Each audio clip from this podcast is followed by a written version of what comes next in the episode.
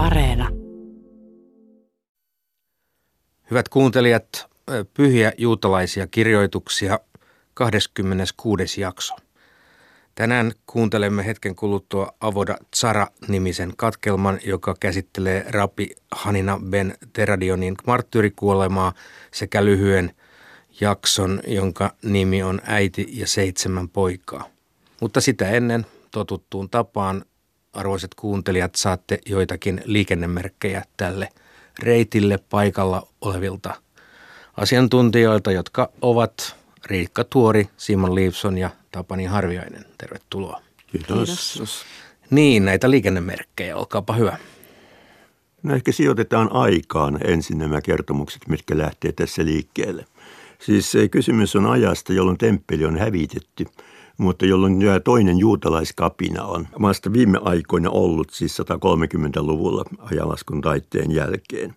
Ja siinä yhteydessä roomalaiset yrittävät sitten, sitten nimenomaan – lyödä maahan juutalaisuuden ja tyhjentää Juudian juutalaisista. Ja tavallaan nämä tapahtumat sivuaa juuri, juuri tuota aikaa. Sittenhän tässä on tämä, tämä rabbin tytär Beruria, joka on varsin poikkeuksellinen henkilö siinä mielessä, että hän esiintyy oppineena, hieman äksynä oppineena ehkä, mutta juuri niinä harvoina naisina, jotka on nostettu ansioittensa puolesta näkyville – kyllähän täällä naisia vilahtelee, mutta aika monesti se negatiivisissa yhteyksissä, niin kuin tässäkin jaksossa tullaan näkemään. Joo, ja sitä on osa ehkä tällaisia pitkäaikaisia marttyyrikertomuksia, joita juutalaisuudessa on valitettavasti kertynyt aika paljon, jotka senkin takia ehkä resonoi ihan nykypäivään asti. Että tällainen oman uskon ja oman identiteetin ylläpitäminen on aina ollut juutalaisuudessa haaste. Ja se haaste on liittynyt usein tällaisiin vallanpitäjien kanssa oleviin perustavaa laatua oleviin kiistoihin. Ja se identiteetin peruspilarihan on Toora, jossa tässä, tässä nyt puhutaan, puhutaan siitä, että Tooran opiskelu esimerkiksi on tuohon aikaan ollut, ollut rike, rike tuota ja, ja, ja Hyvin tässä, vaarallista. Niin, niin. Että tässä nyt sitten keskustellaan muun muassa tästä. Hyvä. Käymme kuuntelemaan päivän tekstiä. Rabbi Hanina ben Teradionin marttyyrikuolema, Avodazara. Mishna. Heidän pakanoiden kanssaan ei saa rakentaa basilikaa, hirttolavaa, stadionia eikä oikeusistuimen lavaa. Gemara. Tulkinta. Rabbit ovat opettaneet näin. Kun rabbi El Azar ben Parta ja rabbi Hanina ben Teradion vangittiin, El Azar ben Parta sanoi Hanina ben Teradionille – Olet onnekas. Sinut on vangittu vain yhdestä rikoksesta syytettynä. Voi minua, jota syytetään viidestä. Rabbi Hanina vastasi, olet onnekas. Sinut on vangittu viidestä rikoksesta syytettynä, mutta sinä selviät hengissä.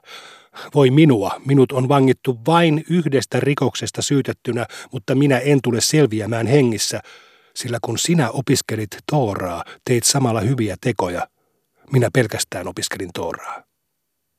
Tämä kertomus perustuu Rabbi Hunan sanoihin.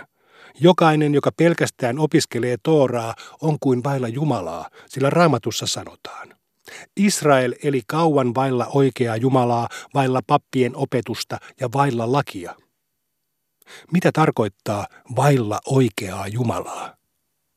Se, joka pelkästään opiskelee Tooraa, on kuin vailla Jumalaa. Eikö Hanina muka tehnyt lainkaan hyviä tekoja? Onhan rabbi Eliezer ben Jaakobin opetettu sanoneen, kenenkään ei tule antaa rahojaan hyväntekijöiden kassaan, ellei sitä vartioi Hanina ben Teradionin kaltainen viisas oppinut. Hanina oli taatusti uskollinen, mutta hän ei harjoittanut hyväntekeväisyyttä. Eikö kuitenkin Mishnan ulkopuolella ole opetettu Hanina ben Teradionin sanoneen rabbi Jose ben Kismalle? Kerran sekoitin vahingossa Purim-juhlaa varten kerätyt varat muihin lahjoituksiin, joten jaoin kaiken kerralla köyhille. Hanina harjoitti hyvän tekeväisyyttä, mutta ei niin paljon kuin olisi pitänyt. Kun rabbi El Azar ben Partaa vietiin tuomiolle, syyttäjät kysyivät häneltä. Minkä tähden opiskelit Tooraa? Minkä tähden varastit? El Azar ben Parta vastasi heille, ryöväri, ei voi olla oppinut, eikä oppinut voi olla ryöväri, enkä minä ole kumpikaan niistä. Minkä tähden sinua kutsutaan mestariksi? Olen kutojien mestari. He toivat hänen eteensä kaksi lankakerää ja vaativat, näytä meille, kumpi on loimi ja kumpi kude. El Azar koki ihmeen, sillä paikalle lensi kaksi mehiläistä. Mehiläiskuningatar laskeutui loimilangan päälle ja kuhnuri kudelangan päälle, joten El Azar vastasi, tämä on loimi ja tuo on kude. Syyttäjät kysyivät häneltä, minkä tähden et koskaan osallistunut palvontamenoihimme. El Azar vastasi, olenhan jo vanha mies, pelkäsin teidän tallovan minut jalkoihinne. He kysyivät hämmentyneinä, kuinka monta vanhusta on tähän mennessä jalkoihimme tallautunut? El Azar koki ihmeen, sillä juuri sinä samana päivänä eräs vanha mies oli tallautunut kuoliaaksi. Minkä tähden päästit orjasi vapaaksi? Hän vastasi, sellaista ei ole kuunaan tapahtunut. Juuri kun syyttäjien joukosta astui esiin mies, joka aikoi todistaa El Azaria vastaan, profeetta Elia ilmestyi paikalle naamioituneena erääksi valtakunnan vaikutusvaltaisimmaksi mieheksi ja sanoi, El Azar on alinomaa kokenut ihmeitä ja niin tapahtuu jälleen kerran, sillä todistajan kelvottomuus käy pian ilmi. Todistaja ei ottanut profeetan sanoista vaarin, vaan ryhtyi todistamaan El Azaria vastaan. Sinä samana hetkenä valtakunnan silmää tekevien kirjoittama kirje oli välittömästi lähetettävä keisarille ja juuri todistaja lähetettiin viemään sitä perille. Matkan varrella Ilja paiskasi todistajan 400 parasan päähän. Hän katosi eikä palannut koskaan takaisin todistaakseen El Azaria vastaan. Kun rabbi Hanina ben Teradionia vietiin tuomiolle, vangitsijat kysyivät häneltä, miksi opiskelet Tooraa? Hanina vastasi, koska Herra minun Jumalani on niin käskenyt. Siltä seisomalta he tuomitsivat hänet elävältä poltettavaksi, hänen vaimonsa kuolemaan ja hänen tyttärensä istumaan porttojen talossa. Miksi Hanina tuomittiin elävältä poltettavaksi? Koska hän äänsi Jumalan nimen jokaisen kirjaimen. Miksi Hanina teki niin? Eikö Mishnassa ole opetettu näin? Seuraavat henkilöt jäävät osattomiksi tulevasta maailmasta, ne jotka väittävät, että kuolleiden ylösnousemus ei pohjaudu Tooraan tai että Toora ei olisi taivaallista alkuperää. Abba Shaul sanoo, paitsi jäävät nekin, jotka ääntävät Jumalan nimen jokaisen kirjaimen. Hanina teki niin vain oppiakseen, sillä meille on opetettu näin. Älkää ruvetko noudattamaan vieraiden kansojen iljettäviä tapoja – mutta voit ottaa oppia heistä ymmärtääksesi ja opettaaksesi. Miksi Haninaa siis rangaistiin? Häntä rangaistiin, koska hän lausui Jumalan nimen ääneen julkisesti. Miksi hänen vaimonsa tuomittiin kuolemaan? Koska hän ei estänyt miestään lausumasta Jumalan nimeä. Tästä viisaat ovat sanoneet, jos jollakulla on kykyä estää jotain pahaa tapahtumasta eikä hän sitä tee, häntä rangaistaan. Miksi hänen tyttärensä tuomittiin istumaan porttojen talossa? Rabi Johanan kertoi. Kerran Haninan tytär käveli Rooman silmää tekevien edessä ja nämä huudahtivat, kuinka viehkeästi tuo nuori tyttö asteleekaan. Sen jälkeen tyttö tuli kovin itsetietoiseksi kävelystään. Opettihan rabbi Shimon Bella Kish näin. Miksi raamatussa sanotaan petturien, akevai, kavaluus saartaa minut? Synnit, jotka ihminen talloo kantapäittensä beikvav alle, saartavat hänet tuomiopäivänä. Kun kolmikko poistui tuomioistuimen edestä, he tunnustivat Jumalan oikeamielisyyden. Hanina sanoi, hän on turvamme, kalliomme, teoissaan täydellinen. Hänen vaimonsa jatkoi, hän on uskollinen Jumala, ei hän vääryyttä tee. Hänen tyttärensä täydensi. Suuret ovat sinun ajatuksesi, voimalliset sinun tekosi. Sinä katselet tarkoin, miten ihmiset elävät. Rabbi sanoi, kuinka suuremmoisia nämä vanhurskaat ovat.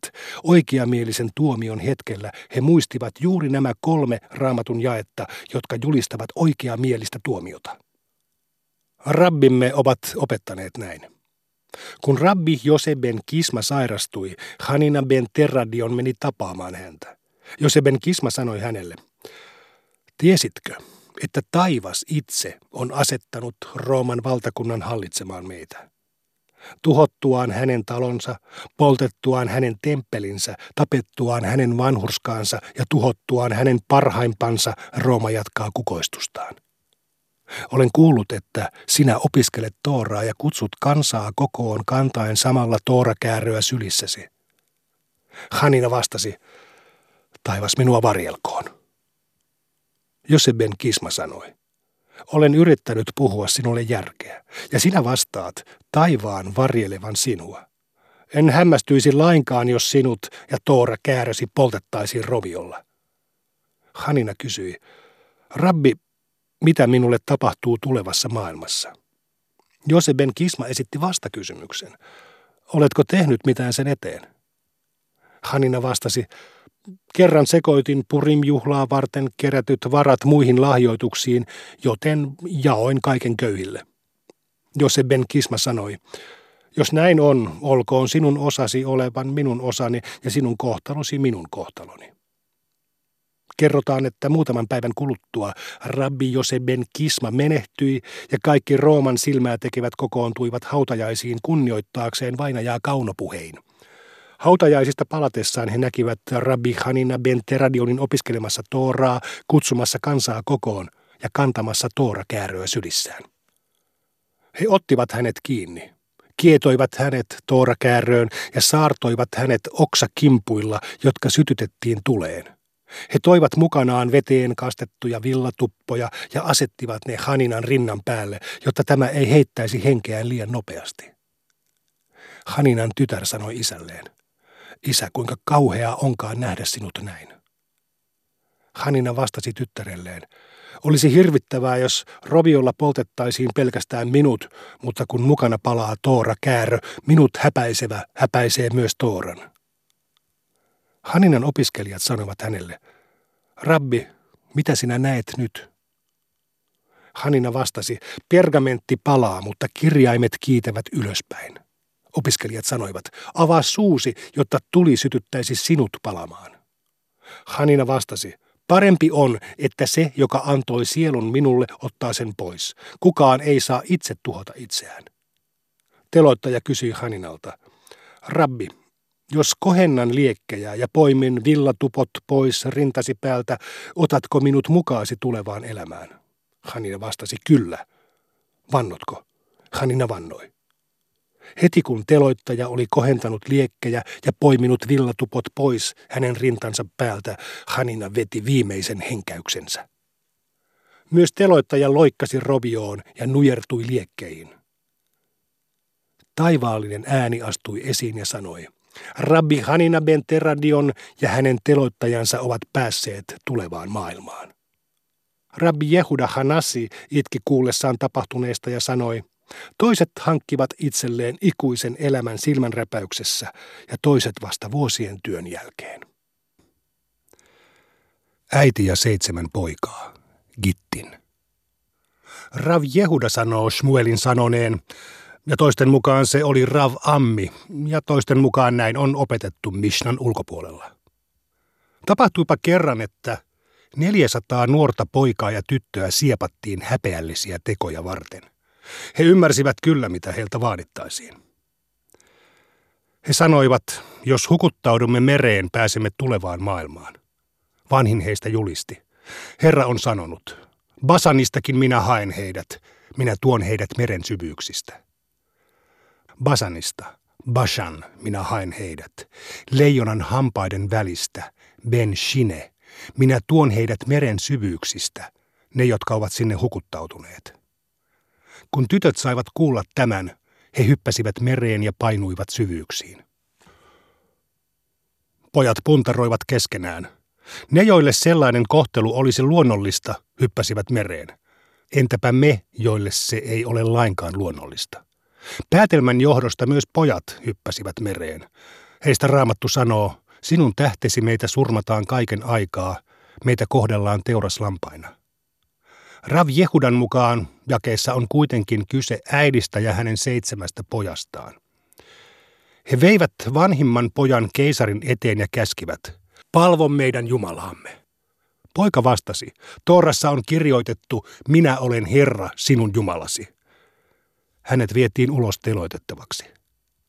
He veivät seuraavan pojan keisarin eteen ja käskivät, palvo meidän Jumalaamme. Poika vastasi, Toorassa on kirjoitettu, sinulla ei tule olla muita jumalia. Hänet vietiin ulos teloitettavaksi. He veivät seuraavan pojan keisarin eteen ja käskivät, palvo meidän Jumalaamme. Poika vastasi, Toorassa on kirjoitettu, jos joku uhraa muille jumalille kuin Herralle, hänet tuomittakoon tuhon omaksi. Hänet vietiin ulos teloitettavaksi.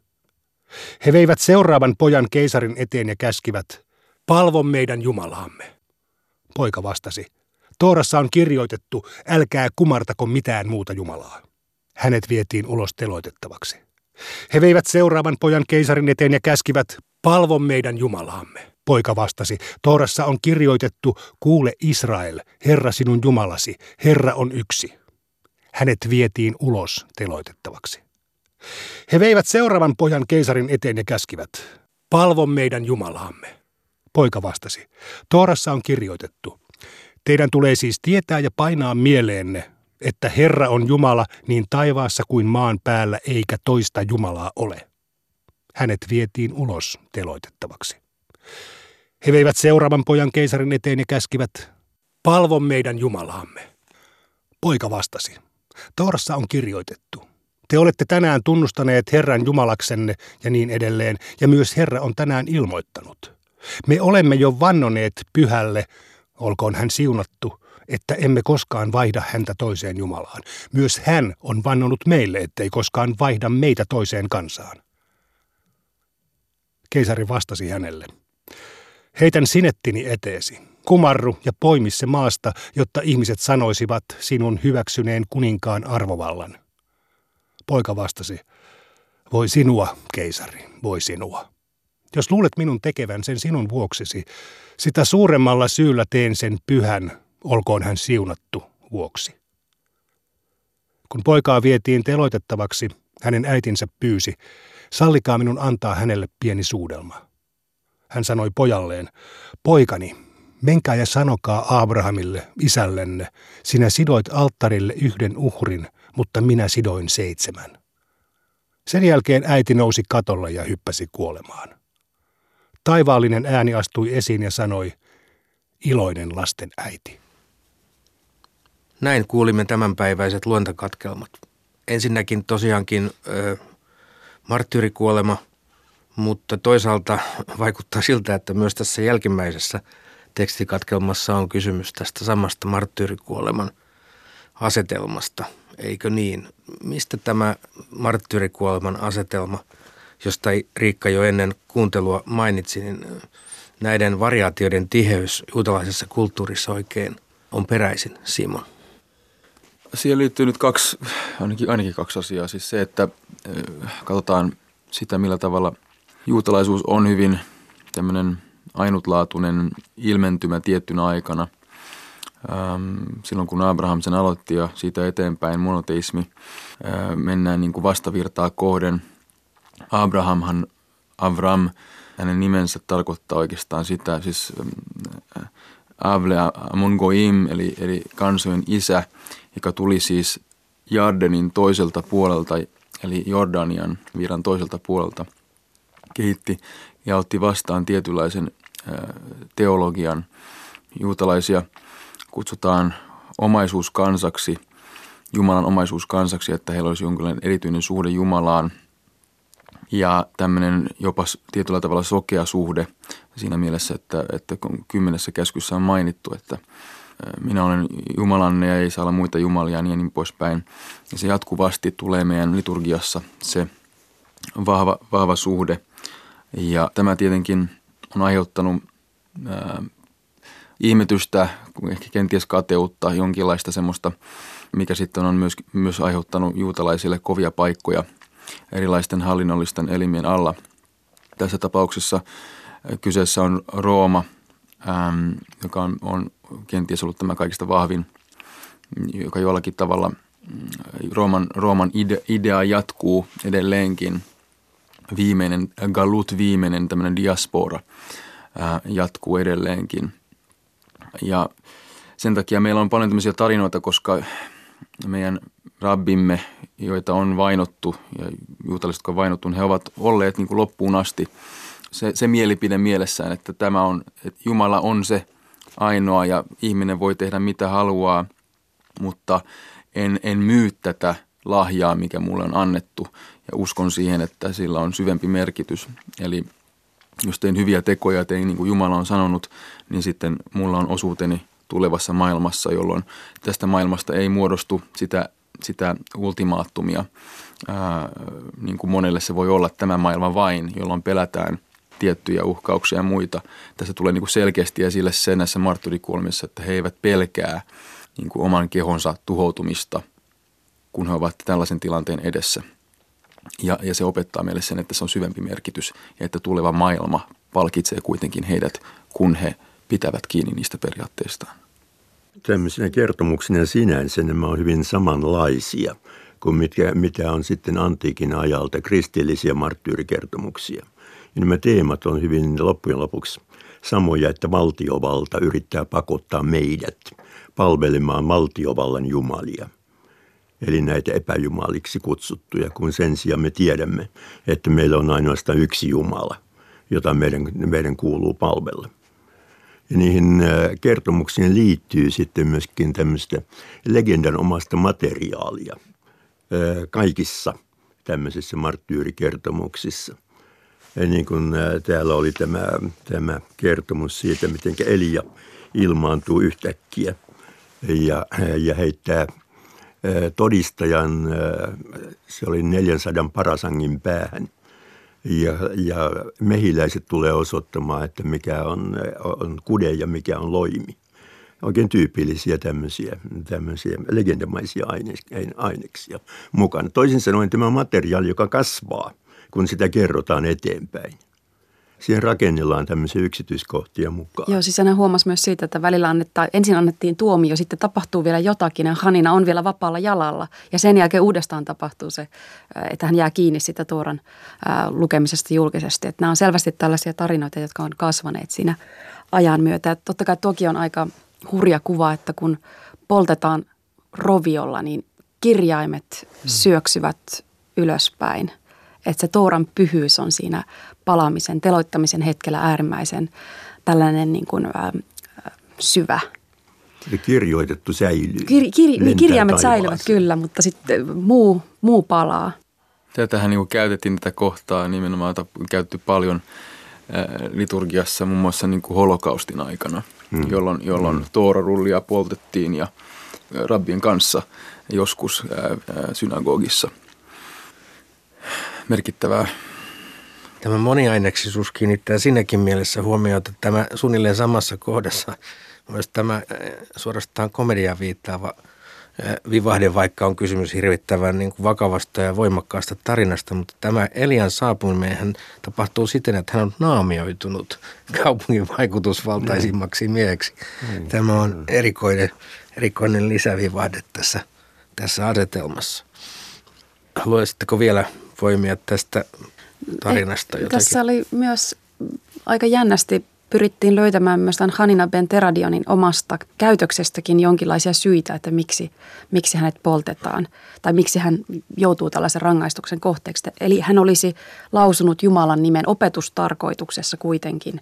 Ja lisäksi, että hän opiskeli liikaa Tooraa eikä tehnyt tarpeeksi hyviä tekoja – että jollakin tavalla pyritään löytämään hänen omastakin elämästään ja se laajenee koskemaan jopa perhettä. Eli hänen vaimonsa ja tyttärensä kokevat myös ikävän kohtalon tässä mukana. Ja opitaan muun muassa se, että jos joku ei estä lähestään tekemästä pahaa tekoa, niin hän on myös syyllinen. Että tässä on tällaisia syvempiäkin eettisiä kohtia, samoin kuin tämä itsemurhan kieltäminen – Hanina Benteradion ei suostu avaamaan suutaan, jotta tuli polttaisi hänet nopeammin, koska vain Jumala saa ottaa sielun pois.